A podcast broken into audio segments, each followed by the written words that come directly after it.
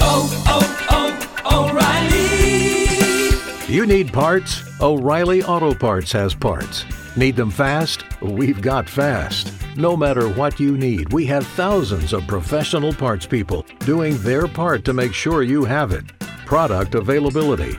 Just one part that makes O'Reilly stand apart. The professional parts people. Oh, oh, oh, O'Reilly! Auto Parts. President Trump repeating claims and plans to restrict immigration from countries with a history of terrorism. No, it's not the Muslim ban, but it's countries that have tremendous terror. Uh, and it's countries that people are going to come in and cause us tremendous problems. As team coverage continues in Jerusalem, Fox's Jessica Gallagher is here. I wonder what the reaction may be overseas, specifically in the Mideast countries. Jessica?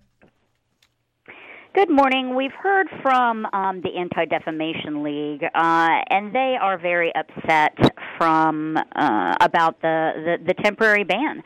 They say that banning people from countries like Iran, Iraq, Syria, Yemen, Sudan, Somalia only hurts the United States because these people are suffering in their own countries. Uh, for instance, in Yemen, the country's been embroiled in a civil war for at least, if not two years now.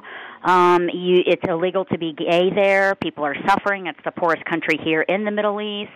Uh, Syria, clearly the biggest refugee crisis since World War II, um, and neighboring countries to Syria, Lebanon, Jordan, have taken in all of the people that they can take in. Um, they don't have the funds to take in any more people, so there's a lot of worry that this is just. Uh, flat in effect racism, at least according to the Anti Defamation League, which is um, a, a, a very a, a liberal Jewish group.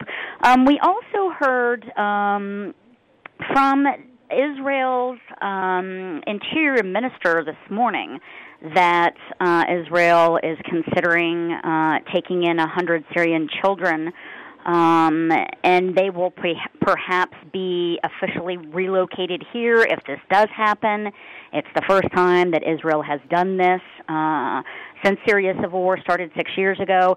They would essentially, if this does come to fruition, uh, be placed with Israeli Arab families. Mm. Um, and Israel has given a lot of medical t- attention to Syrians, clearly because here in Jerusalem, it's three, four hours to the border with Syria. So Israel has done a lot of um, assisting with hospitals, medical attention, things like that. But taking in children into the country would be a first for Israel. Fox's Jessica Gallagher continuing our team coverage in Jerusalem.